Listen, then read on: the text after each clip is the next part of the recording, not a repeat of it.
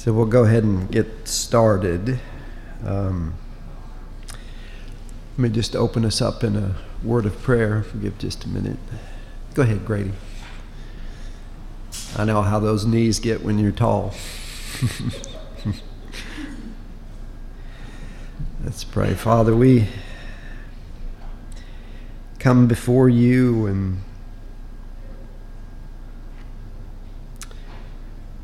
would just like to lift our hearts up to the blessedness and the holiness of our triune God.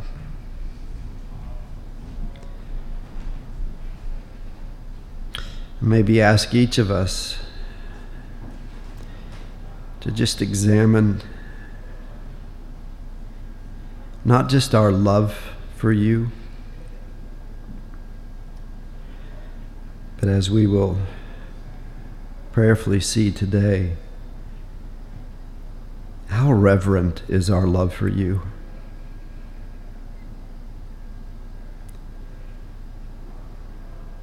Lord, I pray that in this time together we would be deeply reverent of both a holy and just God. Who is so gracious and merciful. And we need not look any further than the blessed life of your beloved Son, our blessed Savior, to just see how merciful you are. So we just lift up our hearts to you we lift up our praise to you. Lord, do we ask that you would clear our minds, clear our hearts,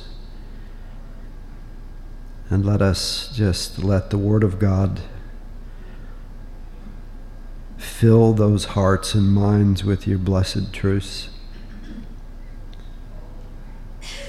And Lord, we just pray these things in your ever precious name, our Lord and our Savior, Jesus Christ. Amen. I, I, need to confess this morning that I, I have uh, just been so thankful to be able to teach God's Word for a long time, just the desire He put in my heart coming out of false religion and a perversion of everything that is true. Um, just a desire to never let a moment go by in my life that I didn't seek the Lord in His Word. And what a gracious Lord He's been. But I can only tell you that I have never felt, Gloria would say, Don't trust your feelings, Daddy. so inadequate to try to teach a message that is in the text that we're going to look at this morning. I have never felt more inadequate, and I would just appreciate your your prayers and your patience as we we try to work through it. And I, I think the thought to open with is uh, I'd like you to think about the law and the many, many features of the law, but the many, many works that the law does in humanity over time. Right? We see the Old Testament, and then we see the massive wrath of God against the law. But I think, as we'll see this morning, the, the law has its purpose in revealing to us the righteousness of God. Okay? But it comes at it from the ever perfect law held up against the ever sinful humanity. And for us, it is supposed to convict us. And that conviction which I think we can safely say every human being who has ever breathed life and reached an age, right, has been convicted by the law. That conviction allows to see the totality of humanity going one of two directions with that conviction from the law to condemnation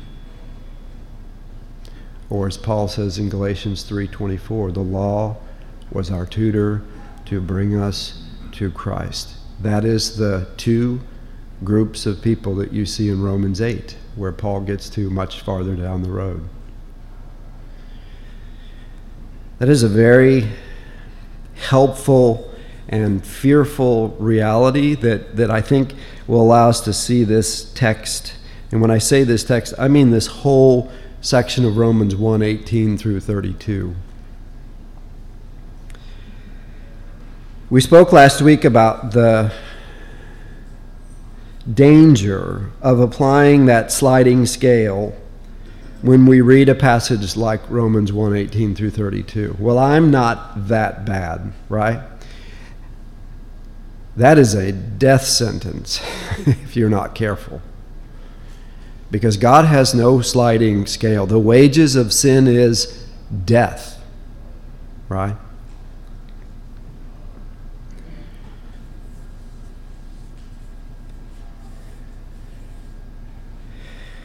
Paul, Paul begins the central truth of what many call his magnum opus, his greatest work um, to the church, with Romans 1 16 through 17. And we touched on this several weeks ago, but it says, For I am not ashamed of the gospel, for it is the power of God for salvation to everyone who believes. And there's that conviction that drives you to either acknowledging God and giving Him thanks or rejecting God and exalting self. And as we'll see, creation instead of the Creator.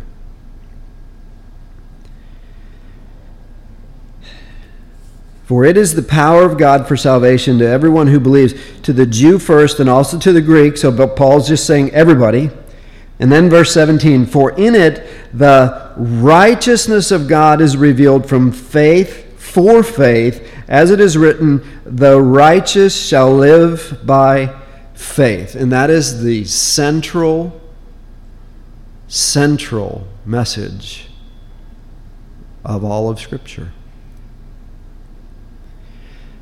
the righteousness that allows you to stand before a holy God is a righteousness that is not inside of you or me or anyone else. It is outside of us.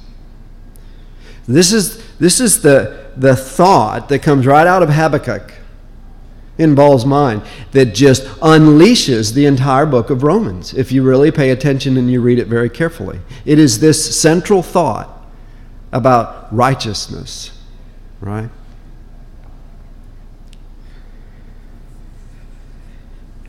So I want to take a little look at this passage from Habakkuk. And what you find contextually uh, in, in chapter 1 is God is revealing, and Habakkuk is asking, When, Lord, are you going to come back and judge those whom you have used, the Chaldeans, as a judgment on us? That's what he's asking. And you'll find that in Habakkuk 112. But I want you to look at Habakkuk 2 2 through 4. And what Habakkuk is inquiring about is how long, O Lord? Do you ever ask that, brother? How long, O Lord? How long is this going to go on? Uh, specifically, how long is the use of the Chaldeans as the rod of your wrath going to continue upon our people? Right? Here's the response in Habakkuk 2, verses 2 through 4. And the Lord answered me Write the vision, make it plain on tablets, put it on billboards, right? So he may run who reads it. For still the vision awaits its appointed time. I want you to see the sovereignty of God and the perfection of his timing and the righteous suffering of those who love the Lord and the horrendous suffering of those who have rejected the Lord. Right? Because that's what is being revealed here. Still, the vision awaits its appointed time. It hastens to the end. It will not lie. It's coming, right? We read scriptures and we read the eschatological passages. It's coming. And it's coming in the precise and perfect timing of God. So, in many ways, you see right here how interwoven the, the, the, the doctrinal realities of Scripture flow through just about everything you read and study if you're really watching, right? This has enormous eschatological implications. It hastens to the end. It will not lie. If it seems slow, amen, wait for it. It will surely come. It will not delay. Then he, the Lord shifts to describing, in this case, the Chaldeans, but in a very applicable way, all those who are just utterly irreverent towards God and just like the Chaldeans, are often the very instrument of God. I think that rather stark reality helps us see the world we're living in so much better. Tina and I sat with some old timey saints last night that we love dearly, and the first topic on their mind was what is going on in this world?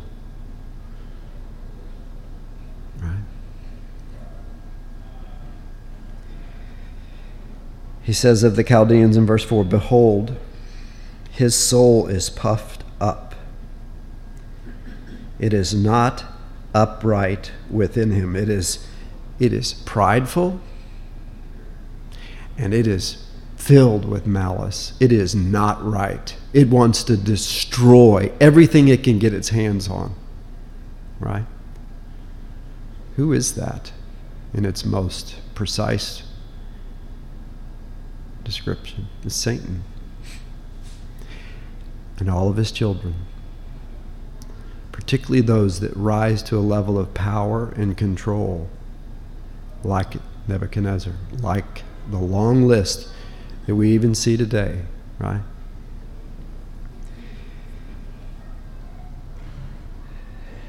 And it is with this passage that Paul has in mind that he launches into this rather profound indictment on the entirety of humanity.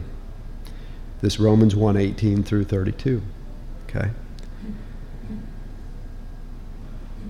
Who in unbelief have continuously received this darkening of the heart through the judgment of God upon all who suppress the truth that God has made plain to them.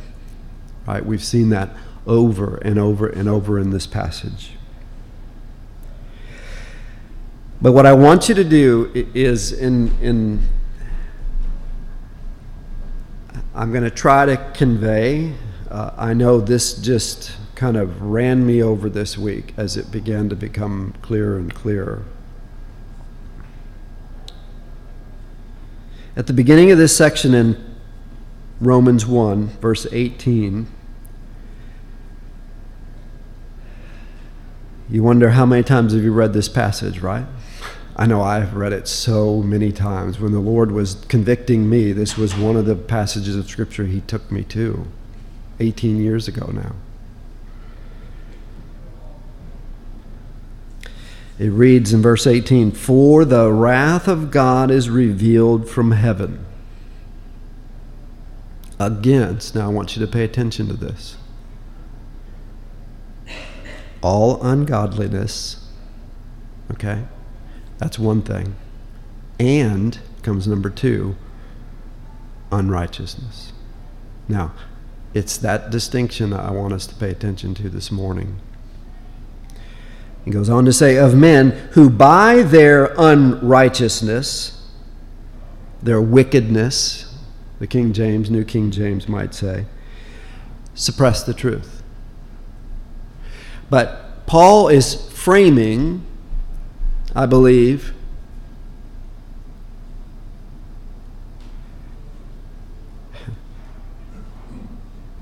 two different categories of how we sin against God and sin against man.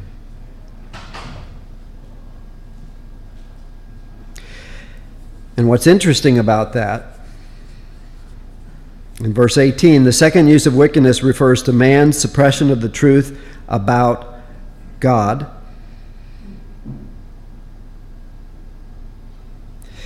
But at the beginning of the verse, where the term is used for the first time, wickedness is distinguished from godlessness. And Paul is using godlessness and wickedness to employ two great categories of human evil. The first embraces sins against God, ungodliness no godliness, no reverence for God. The second reveals all the sins we commit against other human beings. Now, what is fascinating about that, and Dr. Boice is probably the only commentator that I was able to read many of that really brings this into very clear focus. But I want to just, without going to the Decalogue, I want to give you the first table of the Decalogue, which depending on how carefully you study the two tables and all that, what you have is a series of five commandments. I'm going to read them in short for you. You shall have no other gods before me. You shall not make for yourself an idol or a replacement of God. You shall not misuse the name of the Lord. Remember the day that I have made, the Sabbath day. Honor the Lord on the Sabbath day. Honor your father and your mother as the Lord honored his father. Every one of those is a category of sin that is vertical. Now let's look at the second half of the table. You shall not kill. You shall not commit adultery. You shall not steal. You shall not bear false witness. You shall not covet. Every one of those is a horizontal sin. Every one of them. Ungodliness, unrighteousness. Paul has taken us right back to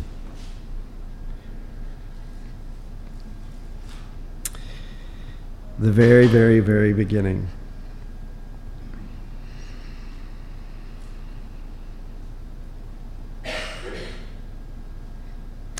Up through Romans 128, so Romans 118 through Romans 127, we have been looking at the sins and the consequence. And that's what I want us to pay attention to. The sins and the consequence that are committed against God. Directly committed against God. All are, right? But they are fundamental. And it is this vertical set of sins that are the cause of God's righteous abandoning wrath from 18 through 27. And we see in verse 21, and I'll just read for you 20, 18 through, or 21 through 23, just to kind of put it in context. in this vertical sin towards God. It says, For all that, oh, they knew God, they did not honor him as God or give him thanks, but they became futile in their thinking. And in the futility of that thinking, their foolish hearts were darkened. What were they thinking? Right? Verse 22 claiming to be wise, they became fools. What were they thinking? They exchanged the glory of the immortal God for images resembling mortal man and birds and animals and creeping things. And we know, as we've unpacked this, that we move from this futile thinking that God is the created, not the creator. And we are given over ultimately to a mind that has refused to acknowledge God, has tested that God against the God that we desire, and has then declared that God a reject. Thinking to be wise, they became fools. But here, here's, here's what allowed this passage to just kind of send me sideways.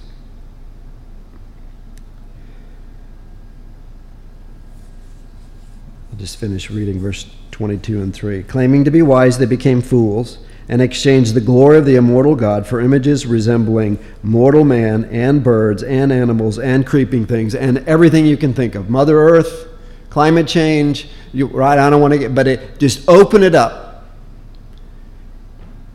If we're going to be preserved, it's got to be in the preservation of Mother Earth in some form or another, right? And the worship of those things created to take it back up to the level Paul's at here. And then we have verse 24 and 28, and this is really the consequence of the disobedience of the first table of the law to love God is the sexual, the homosexual, the chan- transgender society. Don't get that backwards. I did. It is not the homosexual, the sexualization, the homosexual, the transgender that then causes God to give us over. Read the text. That is the consequence of being given over. Very, very important. It's easy to think, well, they're the ones that are abandoned because look at how they live. No, they live the way they live because of the fact that they have been abandoned. From what and to what is what I want you to ask. Okay?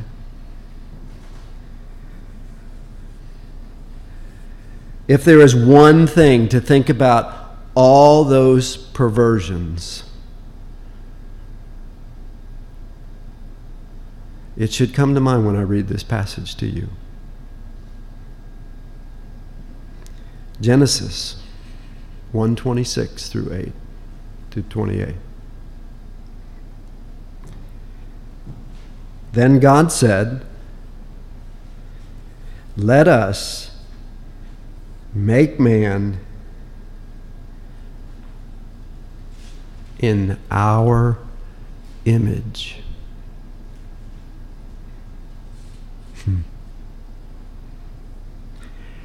after our likeness. And there it is, dear brothers and sisters.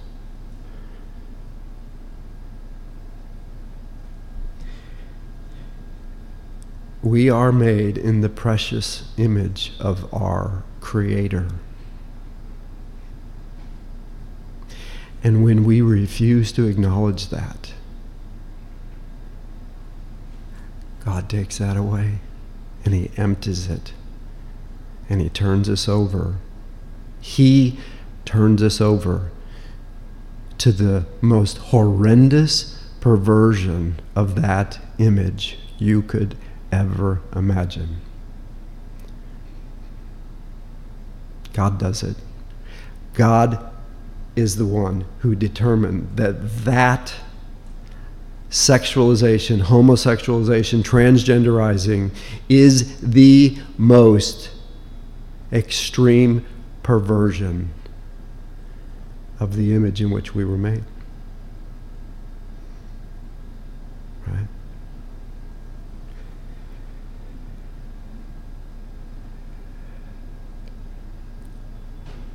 There's more there. And let them have dominion over the fish of the sea, and over the birds of the heaven, and over the livestock, and over all the earth, and over every creeping thing that creeps on earth. So God created man in his own image. In the image of God, he created him. And there it is. How many times does he have to emphasize this? And this has to be top of mind for Paul. Has to be. Because we took the image of God and the ability, the consciousness of God that was created into us, right? That is what is unique about humanity. You don't see animals bowing down and worshiping God, they don't have the capacity to do it. We're the only ones that have that capacity to do it say it this way we're the only ones that have ever had the blessed gift of being able to know our Creator. That was the divine gift. And when we reject that, being wise in our own eyes, we are emptied of that and we are turned over to the most horrendous alternative of that divine gift. And it is God here who defines the horrendous alternative. Right?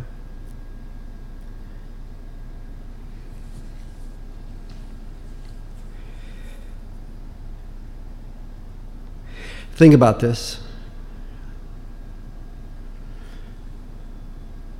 What happened first in the garden? God told us exactly what we needed to remain perfectly, perfectly reconciled and in perfect harmony with Him. And we sinned against God. And the first thing we find is our nakedness is now shamefulness, right? What happens next? Brother kills brother. You see it? Paul again is just unpacking the history of humanity right back to the garden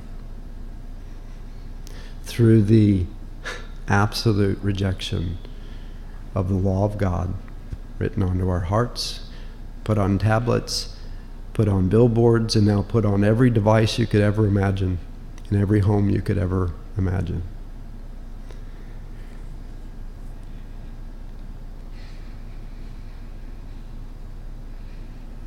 And I couldn't help but think about this from, from sexual perversion, which is simply uh, the beautiful gift of intimacy between a man and a woman outside the marriage covenant. Right? Than the adulterating of that marriage covenant with another.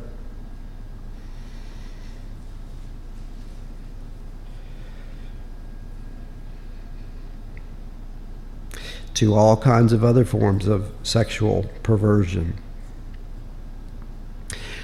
But what you see throughout scriptures is sin is always pregnant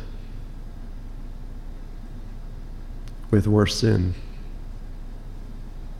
and worse sin and worse sin. And that's precisely what you see in this passage.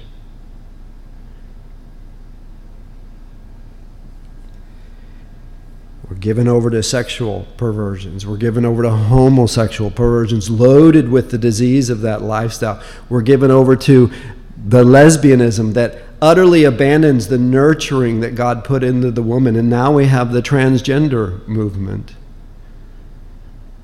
which has absolutely thrown off any resistance to go after the children. It's just getting worse and worse. This is this downward slide that we talk about in its most vivid form.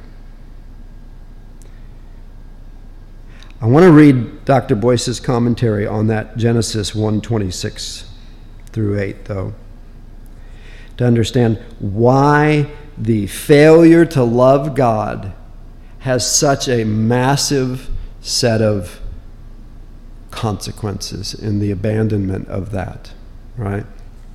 Boice says this about Genesis 1 26 through 8. To say that man is the most important part of creation might be thought of as a chauvinistic statement. As though we might as easily say, if we were fish, the fish are the most important, but this is not true. Men and women actually are higher than the forms of creation around them.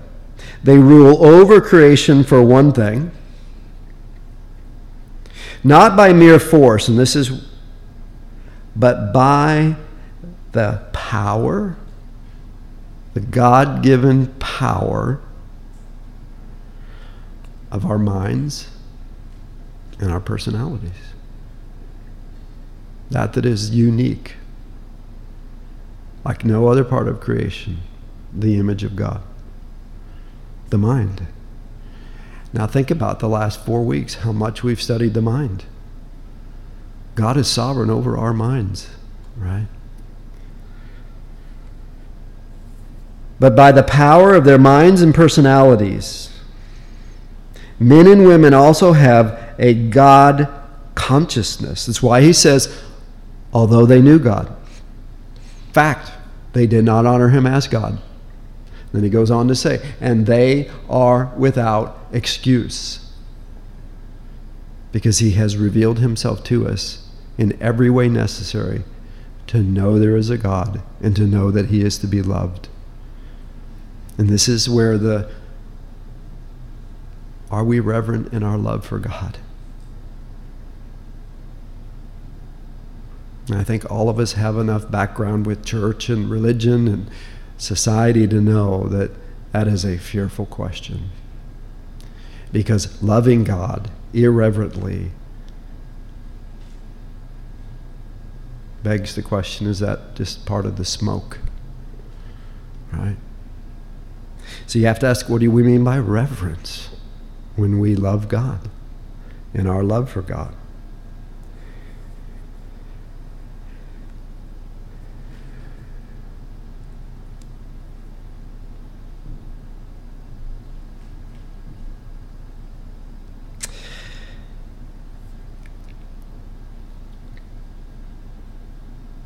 It's interesting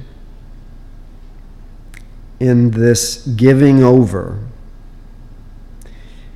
in this emptying, so to speak, of the image of God in us to, to be now pursuing and living a lifestyle that is utterly counter to the very nature that we have, right? It goes against the God given nature that we've been given, right? While God is turning over massive amounts of society, I want you to be encouraged by what He's doing with the church. So when we get into these dark places like we're in right now, I want you to see the glorious light of what our Lord is doing. Okay? So go with me to Romans 15, where Paul, way out in this book, verse 13, when God is filling, as we'll see in verse 28 of this passage, with all kinds of horrific tendencies to be unrestrained. We see from Paul in Romans 15:13 what God is filling the church with. Isn't that interesting? On one hand, they are filled with everything you could horrifically imagine. And in complete contradistinction of that, he is filling his church. As he says in verse 13, may the God of hope fill you with all joy and peace in believing so that by the power of the Holy Spirit, so key, right, you may abound in hope.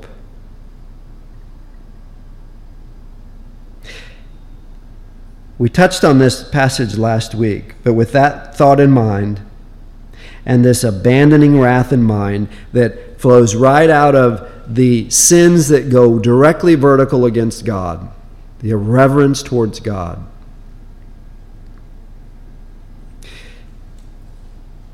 the debased mind, the futile mind. Look with me again at this passage in 2 Corinthians 4 3 through 4. I just found this so, in this context, so um, important. 2 Corinthians 4 3 through 4. It says, And even if our gospel is veiled, this gospel that Paul says is the power of God. Even if this gospel is veiled, there's a reason for it. There was a cause of it. Because everyone is included in the although they know God, they did not honor him as God. And now you have this group of people that says even if the gospel is veiled, it is veiled to those who are perishing in their case, the God of this world has blinded their minds of the unbelievers. Now, it's right there that makes me think about the fact that we were all born fallen into sin and on that wide road to destruction, this sliding pit, right? And how do we get farther down that slide? irreverence towards God, and sins against one another. Pretty obvious. But here you see the instrument that God is using. And for those that were raised in churches where sovereign Satan really rules, these texts just shatter that idea. Satan is an instrument of God, and it is a fearful instrument. Because look, just look at this passage. Even if our gospel is veiled, it is veiled to those who are perishing. They've already rejected, right? In their case, the God of this world has blinded the minds of the unbelievers to keep them from seeing the light of the gospel of the glory of Christ. Now remember our Genesis 1:26 in whose image we were made? Who is the image of God? Part of the judgment in this Roman 1's passage is to just utterly remove the image of God that was created in us and turn us over as a consequence to the most perverse, opposite behavior that you can find.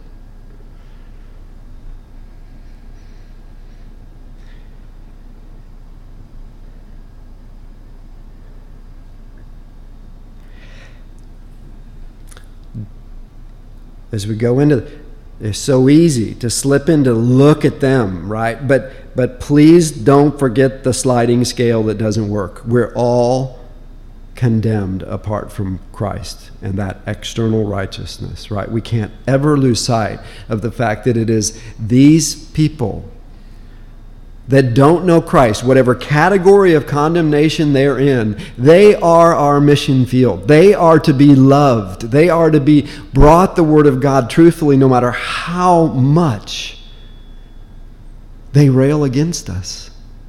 Because it is the only thing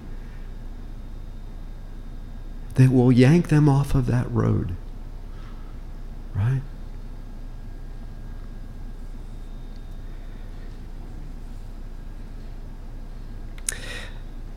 But to give you an idea of where we are, Isaiah 5:20 says, "Woe to those who call evil good and good evil, and exchange light for darkness. A little current news. Many of you know Kirk Cameron. You enjoy his ministry with Ray Comfort.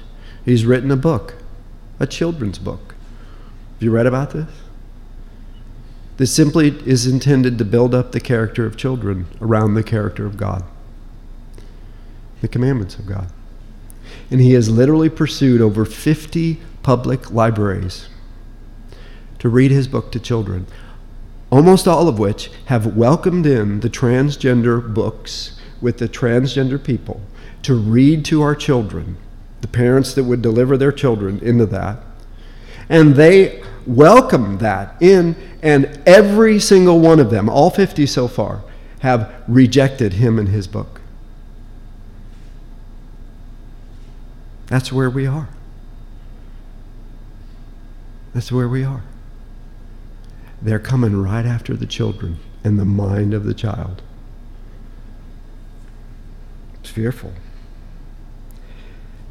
That's one side of this Romans 1. This is a composite society view that he's showing us. One side has been turned over and had the image of God they were created in gutted.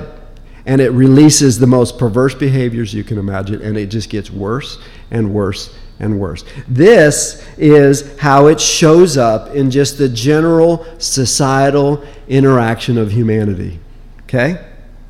So now we see, as we turn from the wrath of God associated with godlessness, remember the two categories, now we're going to come into that whole category of unrighteousness, the not right, the obvious wrong against humanity, right?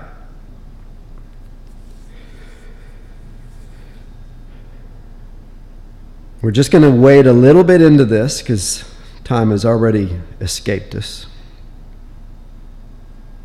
Let me just read Romans 128 through 32 again. So these, this is the um, wrath that produces all of the horizontal horror that we see in society today. The first category, all those perversions, are, is the wrath associated with that vertical worship, right? Or lack of. Romans 128, in this category of unrighteousness. And since they did not see fit to acknowledge God, God gave them up to a debased mind. And that's that mind that has tested God said, No thanks, I don't want that God. I'll choose for myself a God I create. That's the whole created emphasis, right? God gave them up to a debased mind to do what ought not to be done. And here's that uh, contradistinction from Romans 15 13. They were filled with all manner of unrighteousness, evil, covetousness, malice they are full of. When they're filled with those, they are full of envy, murder, strife, deceit, maliciousness. They are gossips, slanderers, haters of God, insolent, haughty, boastful, inventors of evil, disobedient to parent, foolish, faithless, heartless, ruthless.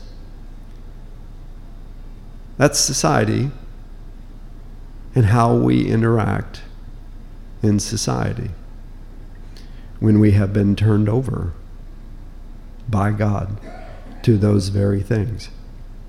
So, one of the messages we have to realize in this passage is that when a society has these features, these markers, this is not stirring up the wrath of God. This is the wrath of God that has already been poured out.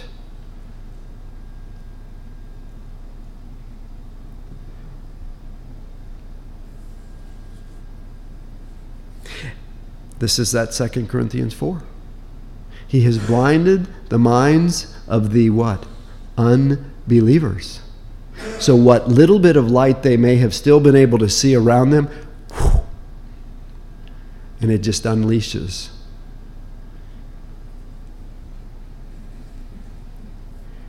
I want to just touch on just the four words that you find generally in the ESV and the NASB are very, very close here. But the ESV uses unrighteousness, which is just uh, not right in the heart or the life, not righteous. It uses evil, which is the depravity of man, the iniquity, the wickedness, the malice, the evil, the purposes and desires, the intents of man against one another. Covetousness. Probably the most, right? Just a greedy desire to have more. Man, are we just consumed with that? in this society and especially at this time of the year. Look at what we do to our kids. Covetousness, an insatiable greed, in this case for riches, inordinate, miserly desire to gain and hoard and not recognize it's the Lord's to begin with. And then malice. Malice is when you have the absolute intent to do harm to anybody that comes along. We read about it every day, don't we? A mother and her kids on the way to school gets caught up in road rage and ends up dead. There was no connection there. There was just somebody who was ready to unleash on anybody that they have the opportunity to do that. And it is rampant. Right? This is the consequence of a society that has refused to worship God and give him glory and give him thanks. So let me just kind of end here with what is maybe um, as difficult as anything for me. 2 Thessalonians 2 7 says, For the mystery of lawlessness is already at work. 2,000 years ago lawlessness. No thanks, God. I'm not going to live in your restraints. The mystery of lawlessness is already at work. Only he who now restrains it will do so until he is out of the way. There's going to come a time, we think this is bad. There's going to come a time when the Spirit of God that restrains and convicts and uses the law to suppress is going to just let go of all of that. And it is going to be absolute hell on earth. Right? And yet we are going to see the birth pangs all the way up to that and through that as we are right now. And that is nothing new to society.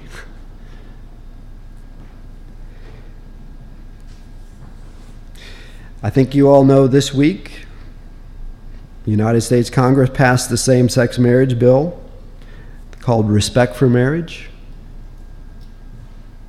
off to be signed by the president. Both spokesmen claim to be Christians, Roman Catholics.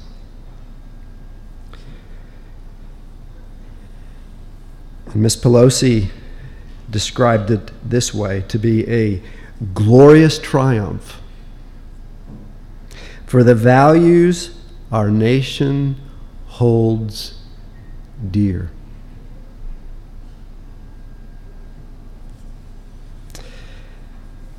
In the last two years, Los Angeles has seen a 54% increase in violent murder. That is a greater increase. You, you know these statistics 54% increase, right? 2021, 95% of the largest jurisdictions in the United States are seeing a comparable size marked increase in the most violent of crimes. Now, think about the bottom of this Romans 1 passage. Homicides across the U.S. are both historic, like no other period, and far reaching, touching the lives of millions of people because it's no longer gang fights. It's the mom driving her school who gets sideways with somebody who just wants to kill somebody. Right? It's the whole family that gets wiped out and they're still trying to figure out why. Right? Thinking to be wise. The experts say it's just a horrendous confluence of multiple factors in society today. And it really is amazing when you look at the factors that are driving what's going on. And I would tell you that it is not something that man can bring about. It is, it is not. And it ought to leave us, every one of us, on our face, irreverent, irreverent towards a God to which the whole world is utterly irreverent towards. I think it's that serious. And I think the church needs to rise to that mandate. So, thank you for your patience, and we'll pick up with the rest of Romans 1 28 through 32 next week. So, thank you guys.